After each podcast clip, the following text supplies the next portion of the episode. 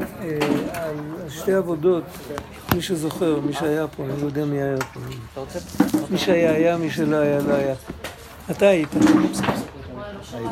עכשיו הוא לא שומע שאני אומר לו, אתה היית. אה, בדיוק.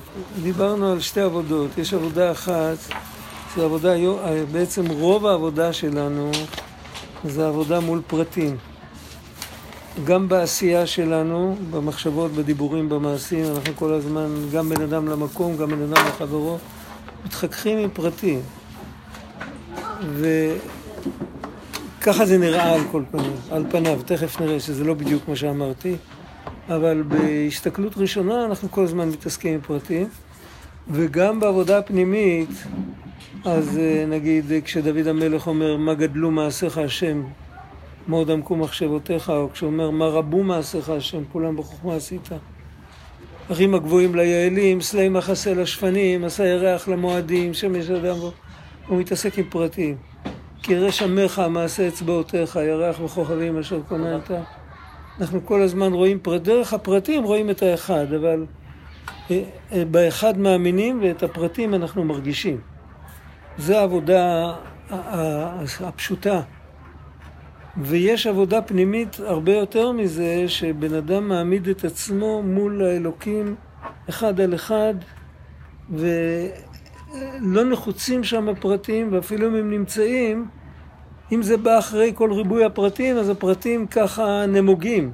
כמו שהכוכבים נמוגים בבוקר מתי שהשמש עולה. פתאום בן אדם מרגיש את הנוכחות. הרגשת הנוכח, זה נקרא, רבי צדוק כותב הרגשת הנוכח. הוא כותב למה זה בא רק בסוף, יש לו על זה... בהניח השם אלוקיך לך את כל אויביך מסביב, אז תמחה את זכר עמלק. וכשתמחה את זכר עמלק, זאת אומרת שתרגיש חיבור לאלוקים אחד על אחד. וכל אויביך זה כל המידות הרעות. את כל המידות הרעות אנחנו מתעסקים עם כל מידה כאילו על ידי פרט. אפשר גם להתעסק עם כל המידות דרך עמידה מול השם אחד, אחד על אחד, ועל זה יש תורה בלקוטי מהר"ן, תורה נ"ב. שם הוא מדבר על מחויב המציאות, שזה למעלה מהכל, והבן אדם צריך לעמוד מול מחויב המציאות בעצמו ולדבר איתו, וכל הדברים האחרים ייפלו, הדברים השליליים ייפלו. מה עם כל הדברים החיוביים? אז פה צריך להבין שיש עבודה, אנחנו נראה את זה תכף, למה, למה התעוררתי על זה, מה זה שייך לפרק. יש עבודה של חיבור, של תיקון. תמיד צריך לתקן, גם את הדברים הכי נעלים שאנחנו עושים, תמיד יש בהם איזשהו צורך של תיקון, והתיקון הוא בדרך כלל חיבור. מה זה החיבור? גם כשמתעסקים, כמו שאמרנו קודם, יראה את עצמו עומד, מדבר לפני המלך, כאילו, הוא מדבר פנים אל פנים עם השם, בלי פנים בפנים דיבר השם עמכם, פנים בפנים אתם תדברו כל ההיסטוריה איתו. כן? גם במקרה הזה יש עוד משהו לתקן. מה המשהו לתקן? כי הרבה פעמים אנחנו אה, מחלקים לעצמנו את היום, יש כמו שאנחנו אומרים את השעה של ההתבודדות. שאז אה, כאילו סוגרים את העולם, מדברים עם השם. אחר כך נכנסים לעולם, אז סוגרים את ההתבודדות, שמים אותה על הבוידם. שמים אותה על איזה... בתקרת הבית, ושוכחים אותה. אם עושים נכון את החיבור, אז אף פעם לא עוזבים את השם. זה ברור? זאת אומרת שצריך לעשות את החיבור בין הרגע הנעלה הזה, שעומדים פנים אל פנים מול השם, עם כל פרטי החיים, כל פרטי הפרטים, ואיפה אנחנו רואים את זה? אנחנו רואים את זה בנוסח שתיקנו לנו חכמינו, זיכרונם לברכה, בתפילת עמידה. מה עושים בתפילת עמידה? מצד אחד עומדים כעומד לפני המלך, מדברים איתו, נגמרו הפרטים, הפרטים היו בברכות קריאת שמע, בפסוקי דה זמרה, היה מלא פרטים. עכשיו אתה השם אלוקינו אלוקי אבותינו, אבל למרבית הפלא, דווקא שם אנחנו מתחילים עוד פעם להזכיר פרטים. לא רק פרטים כמו אברהם, יצחק ויעקב וגומל חסדים טובים, אלא אחר כך אנחנו מבקשים על כל מעשי ידינו ועל רפואתנו ועל... גאולתנו ועל אה, ריבה ריבנו ועל כל זה, ואתה יכול להוסיף שם בקשות, אה, כאילו אתה רוצה נכדים צדיקים, אתה יכול להוסיף, אתה רוצה שידוך לבת דודה שלך, אתה יכול להוסיף, אתה יכול להוסיף הכל, דווקא את השרוכה הנעליים, כמו שאומרים, את הדברים הקטנים של החיים, דווקא אתה, מתי נותנים לך רשות להוסיף את זה? בתפילת האצילות. השמונה עשרה נקרא תפילת האצילות. למה? כי יש צורך להכניס את זה שם, כי אחרת, אם שם לא ידברו על הדברים הפשוטים של החיים, אז זה יהפוך להיות משהו ממודר כזה, תן למלך את אשר למלך, ותן לשכן את אשר לשכן, ותן לעצמך את אשר לעצמך, ותעשה מה שאתה רוצה. דפקת את הכרטיס, גמרת להתפלל, תשכח אותו. זה פגם גדול ונורא. והייחוד קודשא בריחו שכינתה, שאומרים לפני התפילה, זה בדיוק למנוע את הדבר הזה, זה לחבר את הנקודת, נקודת על שהיא מעל כל הפרטים, מעל כל ההסברים, נקודת הלב, של לעמוד עם הלב פנים אל פנים מול השם, להתחבר, איך אומרים, ישר לטבור, זו נקודה מאוד מאוד גבוהה, לחבר אותה עם כל הפרטים של החיים, וזה ה... זה, זה, זה, הנוס, זה יש לנו בתפילה ויש לנו את זה בהתבודדות, ושזה בהתבודדות, מה אנחנו מבקשים בהתבודדות? עוד פעם אנחנו חוזרים לחיים שלנו. יש עבודה, הזכרתי את זה שבוע שעבר, שרבנו אמר, היו תלמידים שרבנו אמר להם שיחשבו שעה וידברו שעה. זוכרים שדיברנו על זה?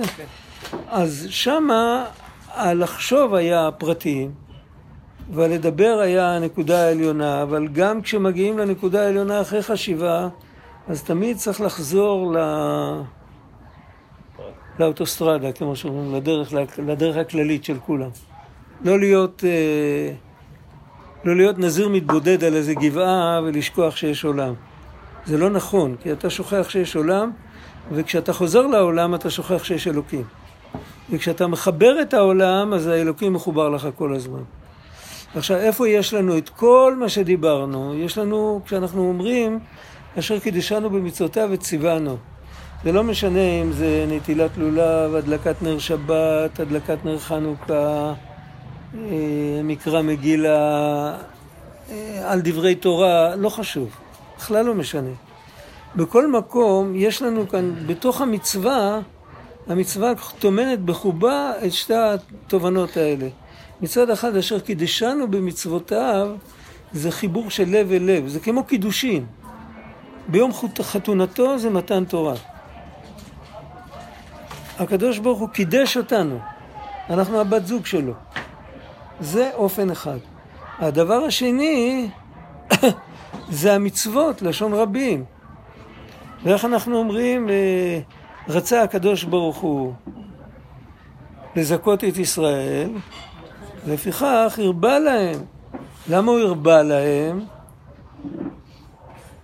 למה הוא הרבה להם? אז כתוב ברמב"ם, בגלל שאם יש הרבה מצוות, אז כל יהודי יוכל לפחות מצווה אחת לעשות מכל הלב.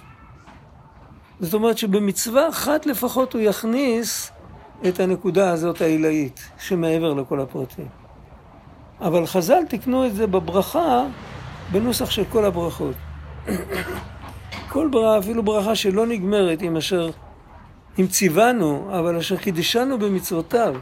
נגיד, בקידוש אין וציוונו, אשר קידשנו מצוותיו ורצה בנו.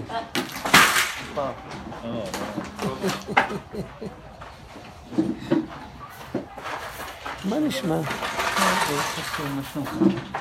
אה? מה שלומך? השתבח עבר השמש. עכשיו נראה את זה בפנים, פה בדיוק הפסקנו. הרב גד, יש הבדל עם אה, מה שאמרת לגבי תפילת שמונה עשרה, יש הבדל אם הוא אומר את זה בשומע תפילה או אחרי אלוקיי ליצור שונים מרע? אה, יש בזה שלוש דרגות. הטוב ביותר זה באלוקיי נצור, אבל לא לשכוח, עדיף להגיד את זה אחרי היו לרצון השני. אתה מבין אותי? אחרי זה אומרים עוד פעם יהיה רצון, זה כבר יהיה רצון שלישי, זה הכי טוב. על כל פנים, הם אומרים את זה בין שני היהיו לרצון, אז זה גם טוב, אבל לפני היהיו לרצון הראשון אסור להפסיק בכלום. זה, זה, זה צריך לזכור שם. הכי טוב זה באלוקי נצור, זה המקום שהכי קל מבחינת ההפסקה, מבחינת להפסיק. לפני או אחרי אלוקי נצור? זה לא כל כך חשוב.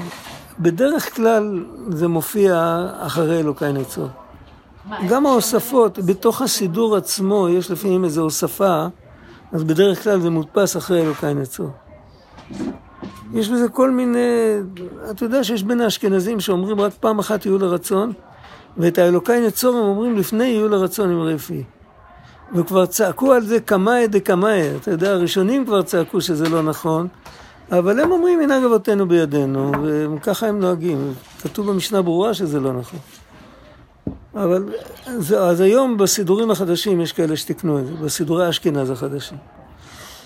אבל סתם ברוב הסידורים אז מופיע היו לרצון מיד אחרי המברך עמו ישראל בשלום.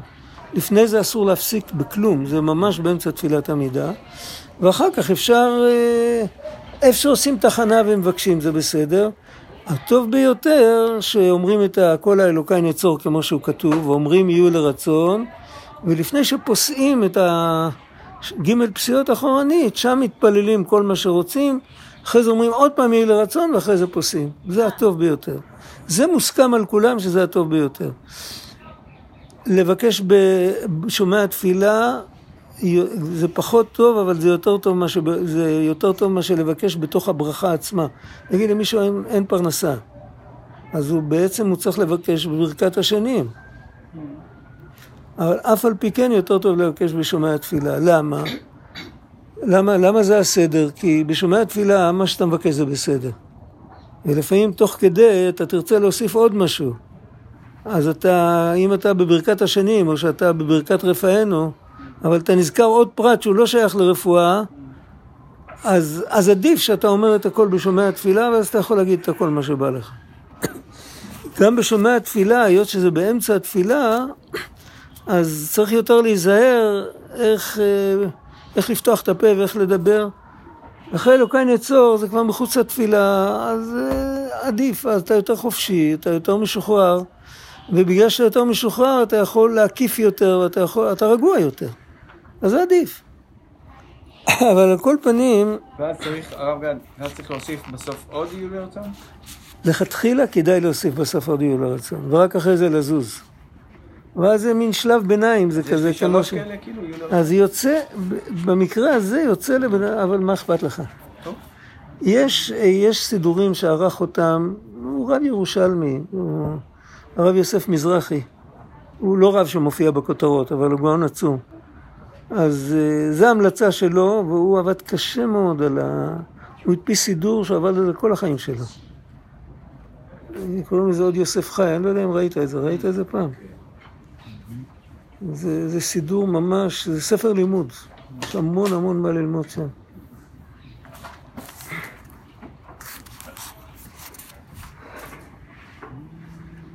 עכשיו, הוא כותב כך, וזה שאומרים אשר קידישנו במצוותיו. זה שורה חמישית מהתחלת, אה, מדף ס"ו עמוד א'. זה מתחיל עם ראשי תיבות, וזה שאומרים. שהעלנו בזה שהוא נתן לנו מצוות, עוד לפני שאנחנו מקיימים אותן. הוא נתן לנו, הוא העלה אותנו בדרגה למעלת קודש העליון ברוך הוא. מה זה קודש העליון? שהיא קדושתו של הקדוש ברוך הוא, בכבודו ובעצמו, וקדושה הוא לשון הבדלה, מה שהקדוש ברוך הוא מובדל מהעולמות, והוא בחינת סובב כל עלמין, מה שאינו יכול להתלבש בהם. יש כאן הרבה דיוקי לשונות, והוא מתכוון כאן למשהו שכתוב בזוהר. בזוהר כתוב שיש כמה קדישין אינון, יש כמה, קד... כמה סוגי קדושים.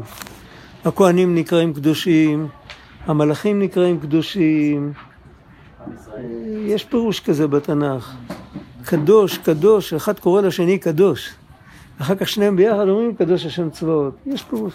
המלאכים נקראים קדושים, ה- ה- הכהנים נקראים קדושים, כל ישראל נקראים קדושים, יש כל מיני. ואין קדוש כהשם. האלוקים נקרא קדוש והוא קדוש אחרת מכולם. כי הם כולם קדושים, אז יש את הביטוי אה, מה לכהן בבית הקברות. כאילו, אם אתה קדוש, תתרחק. אל תיגע בי כי קידשתיך. והקדוש ברוך הוא נמצא בכל מקום, והוא קדוש יותר מכולם, והוא נמצא גם בבית הקברות. בכל מקום. למה? כי הוא קדוש באופן אחר.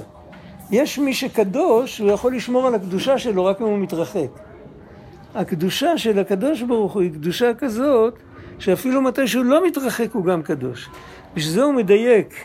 קדושתו של הקדוש ברוך הוא, שהקדוש ברוך הוא מובדל מהעולמות. הוא לא שהוא מתרחק מהם, הוא מובדל מהם, הוא לא יכול להתלבש בהם, אבל הוא נמצא בהם בלי להתלבש. מה, מה המשמעות של נמצא בלי להתלבש? הוא נמצא במקיף. המושג של להימצא במקיף זה כמו שבן אדם מרגיש במשל, בקטנה, במשל שלנו. הרבה פעמים אתה בא למקום ואתה אומר, וואי, איזה אווירה טובה יש פה. הרבה פעמים אתה בא למקום ואתה אומר, האנרגיה של פה זה לא בשבילי, אתה בור, לוקח רגליים ובורח. מה אתה, זה דבר שלא מתלבש, אתה לא יכול להסביר אותו, אתה לא יודע באיזה מקום בלב אתה מרגיש אותו, אתה לא יכול, אתה לא יכול להסביר את זה אפילו לעצמך, אבל אתה מרגיש שזה כך. ואווירה טובה משנה את הבן אדם לטוב. אם הוא הרבה זמן שוהה במקום שיש אווירה טובה, ההתנהגות שלו משתנה והוא בעצמו לא שם לב. ואם להפך, נמצא במקום של וולגריות, של זה, ההתנהגות שלו משתנה, הוא אפילו לא שם לב. לא רק מתי שהוא נמצא, גם אחר כך ההתנהגות שלו. כל זמן שהוא נתון תחת השפעה, זה נקרא השפעה של אטמוספירה, זה נקרא מעקיף. הקדוש ברוך הוא מחזיק את העולם בקיום שלו על ידי דבר כזה. זה שהעולם קיים, עכשיו צריך להבין את זה יותר טוב. להבין את זה קצת יותר טוב. פעם, לא מזמן דיברנו על זה. הרי בזה שהעולם קיים, יש מכנה משותף לכולם, שכולם קיימים. להתקיים, כולם קיימים אותו דבר. כל אחד מבטא את הקיום שלו בצורה אחרת. אחד קיים כציפור, אחד קיים כנחש. זה ביטוי שונה לחלוטין. אבל עצם הקיום, זה שהם קיימים והם לא מתאדים פתאום, בזה כולם, קיים, בזה כולם שווים. זה מגיע ממקום על, ממקום שלא מתחלק לפרטים. זה ברור. והמקום הזה, דווקא בגלל שהוא לא מתחלק לפרטים, הוא שורה בכל מקום והוא נשאר בקדושה שלו. הוא לא, הוא לא מסתאב. זה ברור, כי הוא כל כך, הוא נוגע והוא לא נוגע. עכשיו, הקדוש ברוך הוא, כשהוא נתן לנו מצוות, אז הוא חיבר אותנו למקום הזה. אחרת לא נוכל, אחרת לא נוכל להיות בעולם בכלל. אנחנו מצד אחד צריכים להיות בתוך המציאות של העולם, ומצד שני, לא להסתאב בעולם. העולם זה מקום שאפשר בקלות להסתאב בו. אז זה, זה, זה הנוסחה. להיות בעולם, להיות מעורבב, להיות בו, כאילו להתעסק איתו, אבל לא, לא, לא לטבוע בו, לא לשקוע שם. לא, לא, לא להסתובב בתוך המערבולת. להישאר מחוץ למערבולת, להושיט יד, ולקחת את מה שצריך ולהעלות את זה לקודש. הכוח הזה ניתן לנו במתן תורה, וחז"ל ביטאו את הכוח הזה בנוסח שהם תיקנו, אשר קידישנו, הוא נתן לנו את הקדושה שלו, שאפשר להיות קרוב למשהו ולא לא להתערבב איתו. הרבה פעמים אנשים טועים ורוצים לקרב מישהו, וכשרוצים לקרב מישהו הרי צריך להיות, צריך לשדר לו סימפתיה, אבל לא צריך להתערבב איתו. אתה צריך להישאר אתה. לא, אתה משדר סימפתיה, אבל אסור לך להפוך להיות הוא. זה, זה... וקיבלנו את הכוח במתן תורה. סיפרתי לכם פעם את הסיפור על אותו אחד שהרבי מלילוב ישב איתו במרפסת ונתן לו סיגריה. זוכרים את הסיפור? לא. כי לא היית. הרב גרוסמן, מגדל העמק, הוא סיפר, הוא לא סיפר את זה ברדיו, הוא סיפר ככה, הוא סיפר שבא אליו יהודי. מקיבוץ ליד מגדל העמק, איך קוראים לזה? משמר דוד? אני לא זוכר. איך קוראים לקיבוץ שם? הכי, הכי קרוב שם. קיבוץ, הוא אומר, הבן שלי מצא חברה גויה. איך? רמת דוד? רמת דוד, אתה צודק.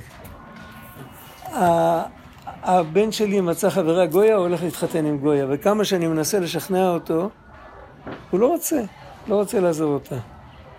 אז אה, אמר לו, אמר לו הרב גרוסמן, אין בעיה, אני אסדר לו אצל האדמו"ר מילולו, והאדמו"ר הזה נפטר, הנכדים שלו היום אדמו"רים. זה סיפור מלפני 30 שנה, משהו כזה, 30-40 שנה. אני אסדר לו, אני אסדר לו שהרבי מיללוב יקבל אותו ותראה שהוא יזרוק את הגויה. טוב, הוא דיבר עם הרבי מיללוב בטלפון וזה, והרבי מיללוב אמר, נתן לו זמן מתי להגיע, ואמר למשמש שלו, אל תכניס אותו אליי לחדר איפה שאני מקבל את כולם, זה החדר מלא ספרים.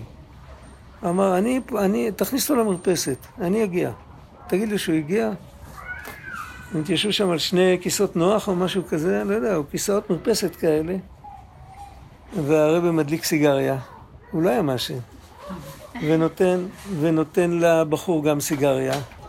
מתחיל לגלגל איתו שיחה על מה הוא לא דיבר איתו, על הפוליטיקה של כל העולם ועל כדורגל ועל... קיצר. הוא התפעל ממנו, הוא יצא משוגע לגמרי, הוא עוד לא פגש בן אדם עם אופקים כאלה רחבים, עם כזה עומק. לא פגש.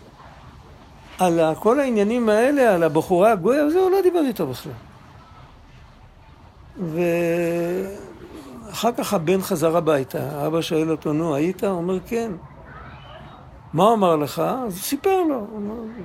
על הבחורה הגויה, הוא דיבר איתך? הוא אומר, לא. בכלל, לא, זה לא עלה לשיחה. ואחרי שבועיים הוא עזב אותה. זה היה הסיפור. וזה... זה פלא, איך שאפשר, יש כאן פעמיים אה, שכהן כאילו, שקדוש נמצא בבית הקברות ולא נהיה טמא. קודם כל, האני אתה של, ה, של האדמו"ר עם הבחור הזה, איך שהוא הרגיש אותו חבר, אבל הוא נשאר עם, אני לא יודע איזה כוונות הוא ייחודים, הוא היה מקובל אלוקי. הוא היה מה שאנחנו מחפשים בספרים. שמעתי את הסיפור הזה בנוסח, שמעתי את הסיפור הזה, שמי שסיפר אמר שאחר כך האבא שאל את הרבי מיללוב מה הוא עשה, איזה ייחודים. אז הרבי מיללוב אמר לו, לא עשיתי שום ייחודים, פשוט הוא לא יכול גם לאהוב אותי וגם לאהוב גם לאהוב את הגויה. הגויה, כן, כן, זה נכון. זה נכון, נכון מאוד. אם הוא יאהב אותי, הוא לא יאהב את הגויה. הוא אמר דיבור כזה, כן. אבל אנחנו לא יודעים באמת, אנחנו לא יודעים. אה, אם הוא כן עשה ייחודים או לא עשה ייחודים, אנחנו לא יכולים לדעת. אבל לא זה הנקודה. אני לא מדבר על ייחודים בשביל לזרוק את הגויה. אני מדבר על אה, כאילו, מה הוא הרגיש בשעת מעשה, זה לא העסק שלנו. אבל הוא היה במקום שלו, והוא היה איתו ביחד. הוא ידע להיות גם, גם פה וגם פה באותו זמן, לא כל אחד יכול את זה. אבל באיזשהו מקום זה כן שייך לכל אחד. באיזשהו מקום זה כן שייך לכל אחד. יש סוג של השתעבדות פנימית, שבן אדם משתעבד למי שיושב מולו, אם וכאשר הוא מאוד רוצה למצוא חן בעיניו. זה מובן?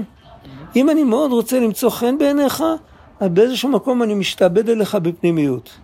ברגע שבן אדם עובר את המשוכה הזאת, והוא לא חייב למצוא חן בין אף אחד, הוא כמובן, הוא לא יעשה דברים שמצערים את החברים שלו. זה הוא לא יעשה. יש לו גבולות. אבל הוא לא צריך למצוא חן כדי לקבל אה, אנרגיה, כאילו. בסדר, אני אני, אתה אתה, לא מוצא חן בעיניך, לא צריך, בסדר, הכל טוב. אין בעיות, אל תקנה. אצל אישה זה אותו דבר? אישה צר, ואיש? צריך, צריך למצוא חן בעיניה כדי שהיא תרגיש טוב, אבל לא כדי שאני ארגיש טוב. היא צריכה למצוא חן בעיניי, היא צריכה לכוון שאני ארגיש טוב איתה. אתה מבין? כי לקבל אנרגיה צריך מהאלוקים, לא מבני אדם. אפילו לא מבן זוג. אותי עזבו מקור מים חיים, לחצוב להם בורות נשברים, אשר לא יכילון המים. אבל עדיין יש... כמה כוח אני יכול לתת לאשתי? אני בור נשבר. ייגמר לי הכוח. כוח צריך לקבל כל אחד מהקדוש ברוך הוא. צריך לשדר אמפתיה לשני כדי שהשני ירגיש טוב.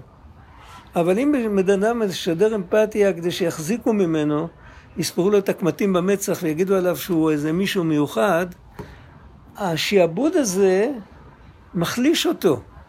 באותו רגע הוא מרגיש היי. זה כמו כוס קפה, כמו אלכוהול, כמו כל, כל, ה, כל הדברים שמתמכרים אליהם, פעם למדנו על זה, זוכרים? אתה באותו רגע מרגיש כי אתה בעצם, אתה פורק רעלים שהכנסת, אז אתה מרגיש עם המון כוח, אבל אחר כך אתה פי שניים יותר חלש. ביום שכל הזמן תלוי באחרים, הוא כל הזמן תלוי מה יגידו עליו וזה, הוא הופך להיות, אה, יש אפילו תוכנית 12 צעדים איך לצאת מזה.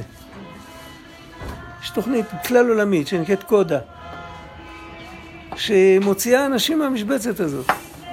כי אנשים מתאבדים בגלל זה. בהתחלה הם מקבלים תהילה מכל מקום, אחר כך הם מתאבדים. אז זאת אומרת ככה, בעצם אפשר להיות, אפשר להתחבר טוב מאוד עם אחרים, בלי להשתעבד אליהם. והנושא הזה של להתחבר בלי להשתעבד, זה כמו אין קדוש כהשם. מצד אחד אתה נמצא בכל מקום, מצד שני אתה לא הופך להיות למרמס מתחת כפות רגליהם. אתה נשאר בקדושה שלך, אתה נשאר אתה, ואת זה לימדו אותנו, מאיפה נתנו לנו את הכוח הזה? אנחנו לא עברנו את, ה... את הסדנה של קודה. הקדוש ברוך הוא. הקדוש ברוך הוא נתן לנו את זה. כן, אתה תמציא ראשי תיבות אחרים על קודה בעברית, אז תמצא את הקדוש ברוך הוא שם. רובה, אה, כן. קאבה. אז מה רצית להגיד? לא, שזה מעודד, כי בעצם זה כוח אה, בלתי נדלה, זה כוח אה, עצום. נכון. נכון, נכון. והכוחות שלנו הם כוחות שנגמרים. אבל איך מסבירים את זה שבכל זאת יש קבוצות כמעט כתות של חסידים שמתבטלים לחלוטין נכון, לרב נכון, שלהם, ולא משנה מה, לאן הוא מגיע. נכון, נכון, נכון, נכון. זה- באש במים. זה, זה, זה, זה, זה סוג של... אה, ונמכר, ונמכרתם שם לעבדים ולשפחות, ואין קונה. עם הרב והתלמידים? זה חלק, זה חלק מהגלות. יהודי צריך לתת כבוד למי שצריך לתת כבוד בגלל שאלוקים ציווה. ואז הוא עבד של האלוקים. ברגע שהוא מוציא את האלוקים מהמשוואה הזאת, אז הוא עבד עבדים. כל, ה, כל המצוות שקשורות בכבוד, דיברנו על זה לא מזמן, למדנו את זה. כל המצוות שקשורות בכבוד לבני אדם, הם בגלל שהם מייצגים משהו אלוקי, והכבוד הוא לאלוקים, לא לאדם. האלוקים ציווה לכבד, על, על קדושת הכהנים כתוב, אה, והבדלת את אהרון לקדשו קודש קודשים, זה פסוק בדברי הימים.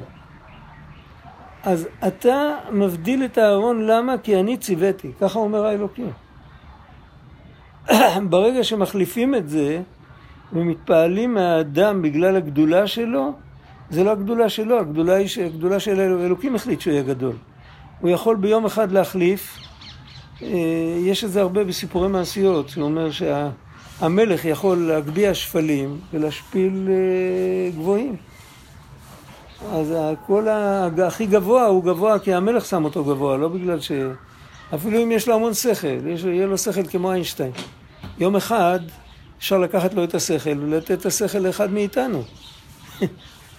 להתחלף איתו. אם הקדוש ברוך הוא ירצה, ביידיש היו אומרים אם אלוקים רוצה אז אפשר להשתמש במטאטא במקום ברובה. רוגטקה. או בלולב. רובה, מטאטא יכול לראות. אם אלוקים רוצה, המטאטא יכול לראות. הנה דוד וגוליית. כן. אז, אז באמת, שם כל הסיפור היה על כבוד אלוקים. אשר חירף מערכות אלוקים. וחז"ל אמרו, במקום שיש חילול השם, אין חולקין, כבוד לרב. אז שם הם אמרו את זה, הכל כתוב בחז"ל.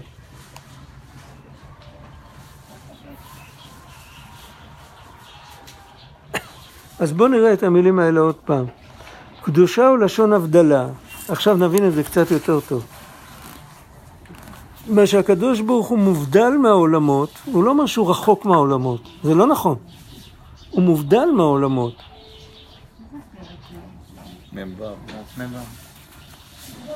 זה... יש לך את הדפוס הרגיל? לא, אה. מה זה? אה, אני לא יכול להגיד דף.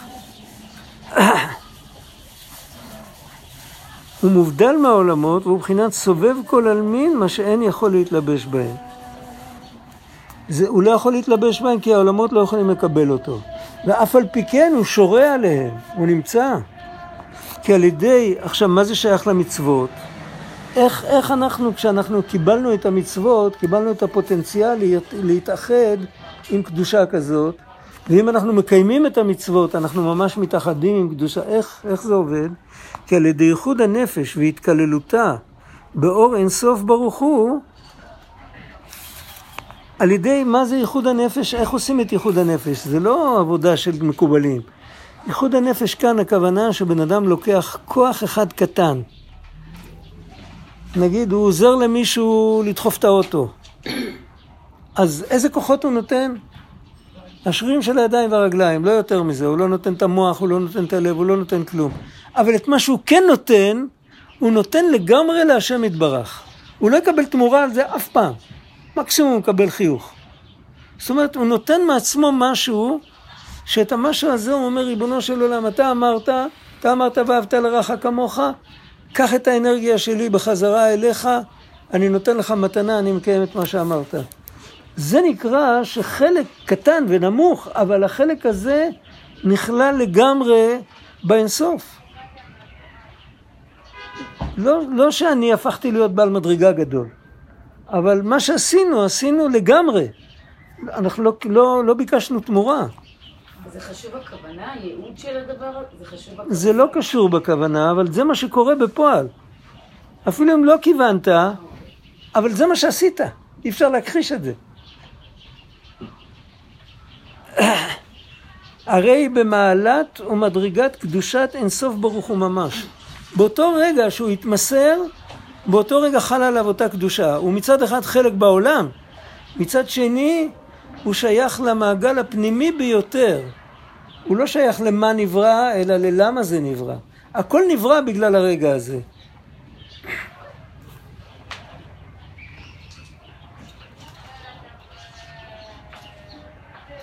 מאחר שמתלבשת ומתקללת, מתייחדת ומתקללת בו יתברך, והיו לאחדים ממש. איפה זה כתוב בתורה? אז הוא אומר, וזה מה שכת, שכתוב, והייתם לי קדושים, כי קדוש אני השם, ואבדיל אתכם מן העמים להיות לי.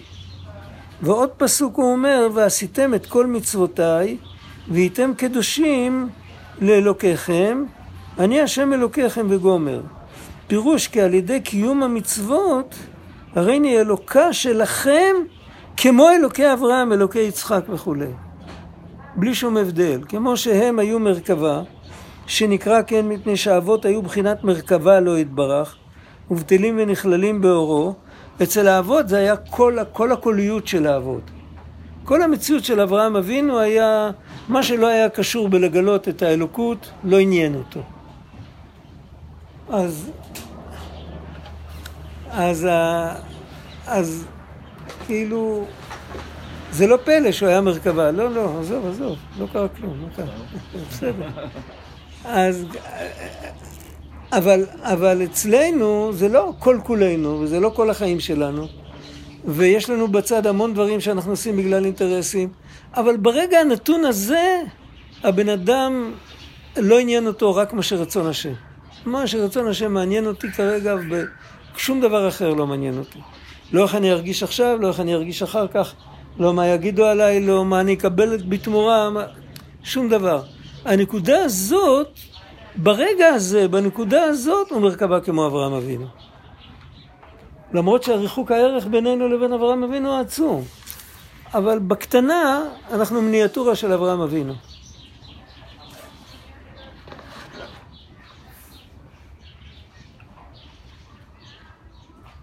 וככה הוא בכל נפש מישראל בשעת עסק התורה והמצוות. ולכן חייבו רבותינו זיכרונם לברכה לקום ולעמוד מפני כל עוסק במצווה אף אם הוא בור ועם הארץ. כשמביאים את התינוק לברית, כולם עומדים. זה נראה שעומדים לכבוד התינוק. בהלכה כתוב שעומדים לכבוד מי שמביא אותו. מי שמביא אותו עושה עכשיו מצווה. זה סיוע למצווה, אבל הוא חלק מהמצווה. אז עומדים לכבודו, לא לכבוד התינוק. התינוק הוא פסיבי.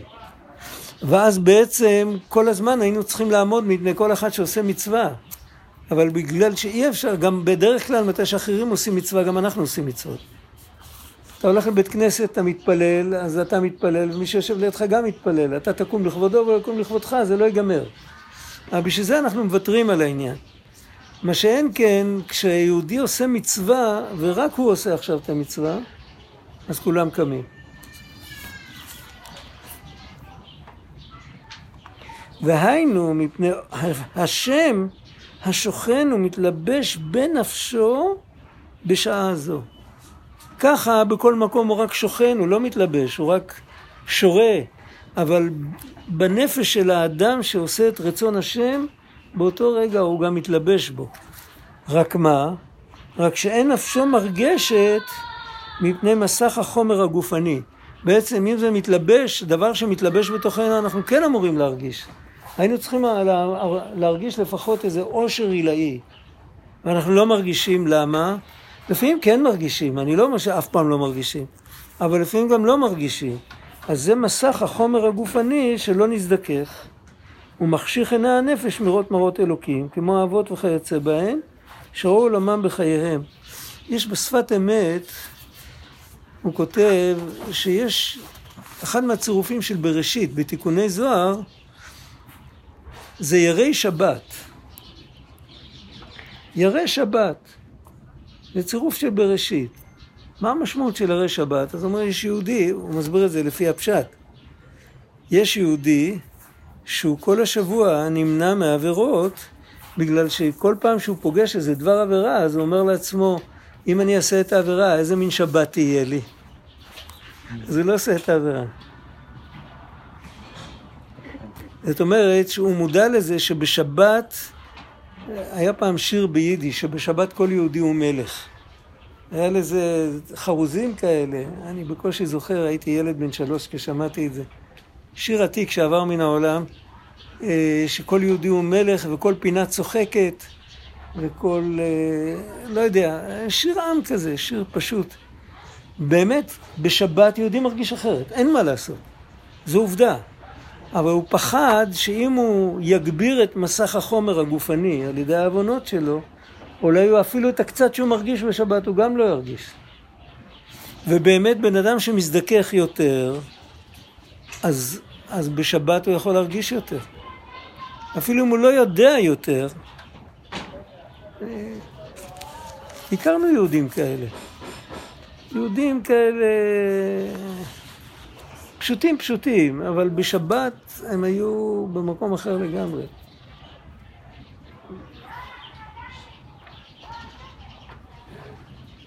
לפעמים זה התבטא במעשים. הייתה משפחה בתל אביב, שאבא, זה כבר היום, זה כבר צריך להגיד הסבא. כן, הסבא, הסבא, היום צריך להגיד הסבא רבא. הסבא רבא עלה מאפגניסטן עם כל המשפחה על סוסים, בזמן הטורקים. הם רכבו את כל הדרך. לקחו את הילדים באיזה מנסה ורכבו את כל הדרך על סוסים. עברו את כל פרס, עברו את הגבול מאפגניסטן לפרס, מפרס לעיראק, מעיראק למה שנקרא היום ירדן, אז זה עוד לא היה בחלומות אפילו. עיראק כבר הייתה, בזמן ההוא עדיין הייתה טריטוריה טורקית, וככה הם הגיעו לארץ. והם היו משפחה, לאף אחד שם לא היה למדן גדול, ולא היה זה, אבל הם היו משפחה מאוד מחוברת. הילדים אה, ככה גדלו, חלק הלכו לפה, חלק הלכו לשם. בסוף הילדים חזרו. הם חזרו והם התחברו, אבל היה להם עמוד שדרה כזה חזק, שאחד מהבנים, פעם בשבת פרצה אצלו שריפה בבית, זה היה בזמן ההוא, הוא לא היה מחובר לכלום. לא היה לו גז, לא היה לו, לא היה מחובר לרשת, לכל רשת שהיא, לכל זה, ושריפה כזאת בשבת לא מכבים. אנחנו מכבים מהם שריפות בגלל שזה פיקוח נפש. שריפה זה פצצה מתקתקת. אבל אז והוא עמד והסתכל, הוא בחיים לא סיפר את זה, סיפרו חברים עליו, הלשינו עליו. הוא עמד והסתכל איך שכל הבית שלו עולה בלהבות, והיה לו כזה אושר בעיניים שהוא לא מחלל שבת. זה, זה יהודי שבשבת הוא היה פשוט מקום אחר, אחר כך הוא התקל כל החיים מאפס. הוא הלך לעשות קורס, הלך ללמוד נגרות, הוא התחיל כמו בחור בן 16. כבר היה מבוגר, היה לו בית. היום ברוך השם, הוא... השם נתן לו, בזכות הבית הזה, השם נתן לו איזה ארבעה בתים. באחד הוא גר ועוד שלושה הוא משכיר, ויש לו... לא חסר לו כלום. אבל ה... ה... איפה הנשמה שלו הייתה באותו רגע? הוא פשוט... הוא הרגיש שהוא לא יכול להיות אחר, הוא לא יכול אחרת. מישהו אחר אומר, וואי, איזה ניסיון עמדתי. הוא לא, הוא...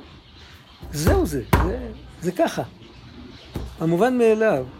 וזה תוצאה של הזדככות. וזה דוגמה למצוות לא תעשה. אם מדובר על מצוות עשה זה כמה פעמים ככה. כשבן אדם, אה, אה, נגיד, אה, לומד תורה, או נותן צדקה, או מצווה יומיומית שעושים אותה כל יום. ברגע שהוא יודע שהוא עושה מצווה, אם הוא מזוכח, אז הוא מרגיש עושר עילאי. הוא פשוט שמח עם המצווה שהוא עושה.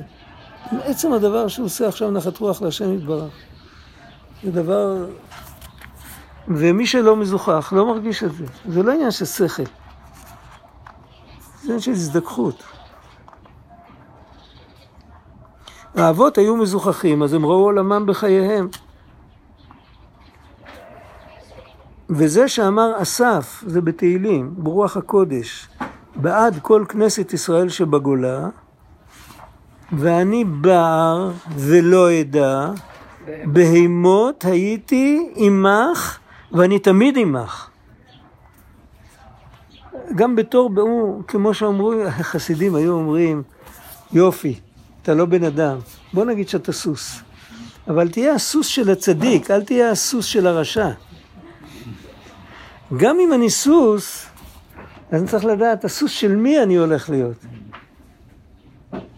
זה, זה ברור. אז זה מה שהוא אומר, בהימות הייתי, אבל עמך. אני לא יודע, אין לי הרבה שכל, אבל אני שלך. המושג הזה של להגיד ריבונו של עולם, אני שלך, את הכוח הזה קיבלנו כשקיבלנו את המצוות. כלומר, שאף על פי כל כך מאוחר,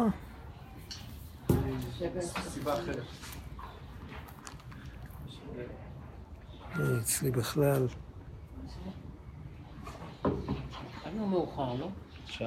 תכף נראה.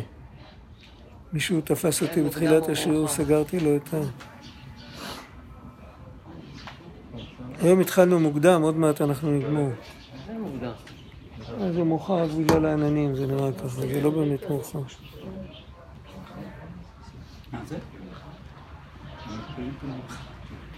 מתי, מתי כנסת ישראל נמצאת במקום שהיא אומרת, בהמות הייתי עמך?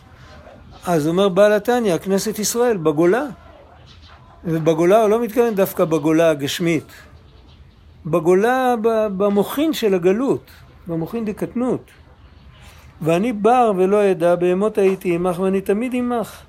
כלומר שאף על פי שאני כבהמה בהיותי עמך. אני לא מזוכח. אני עושה מצווה ולא באה לי שמחה גדולה.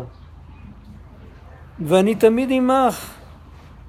אה, ולא אדע ולא ארגיש בנפשי ייחוד זה שתיפול עליהם אתה ופחד תחילה ואחר כך אהבה רבה בתענוגים. זאת אומרת, היה צריך לקרוא לי משהו בנפש כשאני עושה מצווה. כל יהודי, כשהוא עושה מצווה, היה צריך קודם כל להרגיש איזו יראה גדולה, ואחר כך להרגיש שמחה גדולה, ותענוג גדול. ואת כל הדברים האלה אנחנו לא מרגישים. או, או אהבה כרשפה אש, כמידת הצדיקים שנזדכה חומרם, וכנודע שדעת הוא לשון הרגשה בנפש, והוא כולל חסד וגבורה, ואין לי דעת, אף על פי כן אני תמיד עמך, כי אין החומר מונע ייחוד הנפש באור אינסוף ברוך הוא, הממלא כל עלמין, כמו שכתוב, גם חושך לא יחשיך ממך. הם סיפרו, היה פה, היה פה בירושלים, היה רבי שמואל שפירא, שמעתם עליו? אז הוא היה בזמנים אה, לפני, הוא נפטר ב-89, אז עוד היה לפני אוסלו. אה, לפני אוסלו הארץ הייתה פתוחה ליהודים. עשו, עשו שלום, אז הארץ נסגרה ליהודים. אז uh, הוא היה נוסע כל זמן שהוא היה בריא, הוא היה נוסע כל ערב ראש חודש למירון, דרך בלטה, דרך קבר יוסף. היום להגיע לשם צריך uh, להתארגן, אוטובוסים, זה סיפור, סיפור שלם. הוא היה מגיע דרך קבר יוסף, דרך, uh, הוא היה נוסע לקבר יוסף. פעם אחת נסע איתו מישהו. בדרך כלל היו נוסעים קבוצה, היו לוקחים איזה נהג, איזה טנדר, איזה משהו, והיה... לבד להגיע עם אוטובוסים זה היה בלאגן, זה היה מאוד קשה. מישהו סיפר שנסע איתו, המישהו הזה כבר גם לא בחיים. הוא סיפר שהוא הגיע לקבר יוסף, הוא אמר תיקון כללי. ובין הפרקים של התיקון הכללי יש, אה, יש פסוק לעבד נמכר יוסף. וכשהוא הגיע למילים לעבד נמכר יוסף, הוא באופן ספונטני, הוא פרץ בבכי ולא יכל להמשיך. כשהוא אמר ליד קברו של יוסף, ה... לעבד נמכר יוסף, עכשיו מה שהתלמידים שלו הבינו, שזה לא רק יוסף ההיסטורי. יוסף זה עניין של שמירת הברית. הברית עם הקדוש ברוך הוא. למכור את הברית עם הקדוש ברוך הוא, למכור לעבד, לבן אדם שפוגם בברית, שהוא משעבד את עצמו במקום להשם, גם הברית זה סקאלה, זה יכול להיות מיליון דברים, אבל הוא משעבד את עצמו, הוא עוקר את עצמו מהברית אשר כרת השם אלוקינו איתנו, הוא כורת ברית עם, עם כל הקליפות, עם כל הסטרה אחר, הוא מוכר את, ה, את יוסף הצדיק שיש בנשמתו, הוא מוכר אותו לעבד, לעבד נמכר יוסף. והוא בכה כל כך. עכשיו, מאיפה בא לו הרעיון הזה בכלל? כי הצדיק, ככה התלמידים אמרו, כנראה שככה הוא הסביר להם. מאיפה בא לו הרעיון הזה? איפה, איך, למה אנחנו קוראים את הפסוק ולא חושבים על זה? והוא ראה את הפסוק וכן חשב על זה. לכן הוא גם בכה, כאילו, זה בכי של תשובה. הכוונה היא, זה תלוי בהזדככות של הבן אדם כל הזמן. הבן אדם, כשהוא מזוכח, שהוא לא עושה, הוא לא, איך כתוב שם? אה, הוא לא הולך בשרירות ליבו. מה המקור של הביטוי הזה? כי בשרירות ליבי אלך, פרשת ניצבים. ביום שלא הולך בשרירות ליבי, אז יש לו בסיס רחב לפירמידה שלו, ואז הקודקוד יכול להגיע יותר גבוה. ואז הוא רואה דברים שאנחנו לא רואים. ולעומת זאת, כשהוא לא מזוכח, הבסיס, הרג... זה כמו בניין גדול שעומד על רגל אחת. אפשר בקלות להפיל אותו. אין לו בסיס. ועל אותו אחד שאין לו בסיס, על אותו אחד אמר אה, אסף, ואני בר ולא אדע, אף על פי כן אני תמיד עמך. זו התחזקות גדולה, גם בן אדם כזה שהוא לא התעסק עם... אה, הוא לא ניסה לזכך לא את הדיבורים, לא את המחשבות, לא את הבן אדם לחברו, לא את הבן אדם למקום, לא את הבן אדם לשולחן, ולא את הבן אדם למיטה, ולא את הבן אדם לספרים, ולא את הבן אדם לקירות. בין, הוא לא ניסה לזכך שום היבט מהחיים שלו, כלום, כלום, כלום. הוא חי כמו בני נוח. איך שנוח, ככה הוא חי. הוא לא מנסה לעשות uh, מאמץ. אף על פי כן, הקדוש ברוך הוא תמיד איתו, והוא תמיד עם הקדוש ברוך הוא, והקדוש ברוך הוא אוהב את המצוות שלו. וזה הסוד של כל ה... לקרב יהודי, לתת לו לקיים מצווה. קרא לו לספר תורה, תן לו עלייה. שים לו כיפה על הראש, שיגיד ברכה. עכשיו יש לך הזדמנות, מחר הוא הולך מכאן, אתה לא יודע מתי יהיה לו הזדמנות עוד פעם. באותו רגע אתה מחבר, איתו, מחבר אותו לקדוש ברוך הוא, ואחר כך ההתנהגות שלו כבר תשתנה מעצמה. אולי לא על המישור של ההזדככות הגמורה, אבל על המישור של הסור מרע לפחות. לא, לא לחטוא. לא... שמעתי פעם סיפור מעניין, שמעתי אותו מהרבי מלובביץ', מפיו שמעתי את זה. הוא סיפר את זה ברבים. הוא אמר שמישהו מישהו כתב מכתב, מישהו כתב לו מכתב, הוא מספר לו שהוא הוא הגיע, הוא הגיע תייר מ, מאירופה או מאמריקה, אני לא יודע מאיפה. זה היה אחרי מלחמת ששת הימים, והוא יהודי, יהודי רחוק לגמרי. הוא הגיע לטייל, הוא רצה לראות את הכותל, זה היה בדיוק אחרי מלחמת ששת הימים.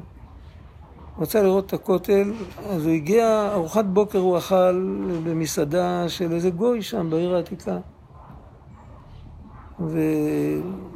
ואחר כך הוא הגיע לכותל, הוא הסתכל, הוא צילם, זה, תפס אותו איזה בחור, איזה אברך, אמר לו, בוא, בוא, הניח לו, הניח לו תפילין, קרא איתו קריאת שמע וזה. הוא לא התרגש מזה או לא, הוא סתם, הוא שיתף פעולה מפני הנימוס. הוא המשיך להסתובב בעיר העתיקה, כל מיני, הכל היה אטרקציה. והגיע אחרי הצהריים, שעה מאוחרת אחרי הצהריים, היה עוד פעם רעב. ובלי לדעת למה, הוא אפילו לא חשב על זה, הוא התחיל לחפש מקום שאפשר לקנות אוכל כשר. הוא לא יודע למה. אחר כך הוא תפס את עצמו שבגלל שהוא הניח תפילין כמה שעות קודם, אז הלב כבר לא נתן לו לאכול דבר לא כשר. פלא. אבל זה בדיוק מה שלמדנו הרגע. יש לפעמים שהבן אדם מתחבר לקדוש ברוך הוא ישירות דרך מצווה אחת שהוא עשה. וממילא זה כבר, זה כבר סוחב איתו אחר כך, אחר כך זה גלגל מתגלגל, וכבר יכול להיות שבסוף הוא כולו נכנס בפנים. אף אחד לא שכנע אותו, אף אחד לא דיבר איתו, פשוט פגש את הקדוש ברוך הוא, ככה.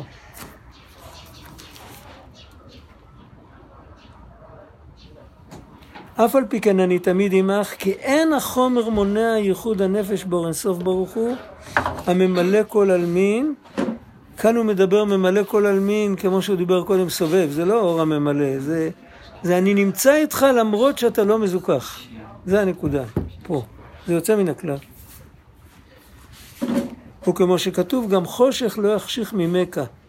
זה הקדוש, הוא יכול להיות קדוש גם בבית הקברות. כחשיכה כאורה. כחשיכה כאורה. ובזה יובן חומר עונש איסור מלאכה בשבתות וחמץ בפסח, השווה לכל נפש. לכאורה יכול לבוא מישהו ולהגיד, מה, הבן אדם פשוט כמוני, מה רוצים ממני? אז הוא אומר, לא, הוא פגם בנפש. שעה לפי שאב בנפש בור ועם הארץ, גמור, יכול להיות אחד שלא יודע כלום, אבל אם, רק, אם הוא רק יודע שזה אסור, אז הוא אחראי. אה, מאיר אור קדושת שבת ויום טוב, ונידון בנפשו בכרת וסקילה על חילול קדושה הזו, זה מדובר רק על שבת, יום טוב אין כרת וסקילה. וגם משהו חמץ, אה, משהו חמץ יכול להיות ביום טוב, שזה כרת. חמץ בפסח זה כרת. או טלטול מוקצה, שזה רק דרבנן, וגם משהו חמץ זה רק דר, פחות מכזית. אז זה יהיה פחות חמור. ואין שם עונש בכלל על משהו חמץ או על מוקצה, לא מגיע עונש. אבל זה פוגם בקדושה שעל נפשו, כמו בקדושת נפש הצדיק, כי תורה אחת לכולנו. אז זאת אומרת, לטוב ולרע, אנחנו כולנו יהודים, ואנחנו וה... צריכים לקחת אחריות על המעשים שלנו. אין תירוצים, נגמרו התירוצים. עכשיו, יש כאן עוד קטע, אני חושב שנראה את זה פעם אחרת. כן, בטח. יש כאן קטע, הסוגריים, זה צריך קצת, אה, קצת יותר באריכות. יאללה. יש עוד זמן למנחה.